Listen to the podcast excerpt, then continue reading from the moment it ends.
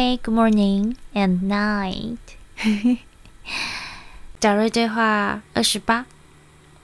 嗯，不一定适合每一个人哦。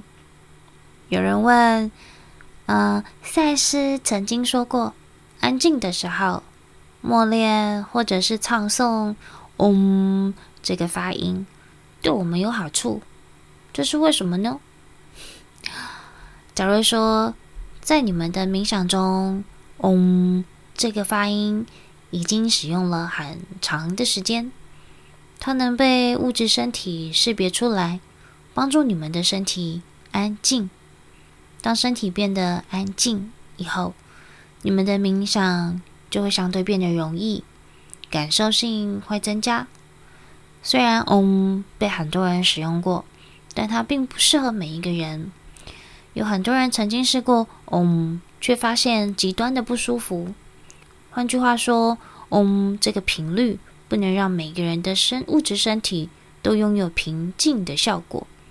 对有的人来说，“嗯”会给他们带来很多的焦虑和压力，因为这个频率让他们的身体不舒服。不同的物质身体对同一种频率的反应都不一样。也许在一个文化家谱。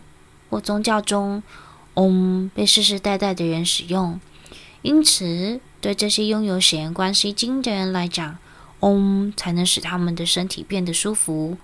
声音对物质身体是非常重要的，声音中携带的频率可以与你们的物质身体或全息图共振。你们的全息图世界是由各种交错的光谱组成的。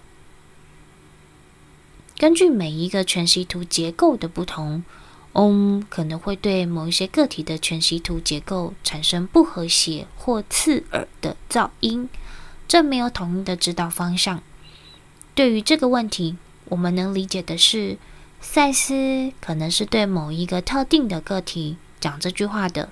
当然，我们也不知道具体的情况，至少很多事情都是针对一个特定的个体来说的。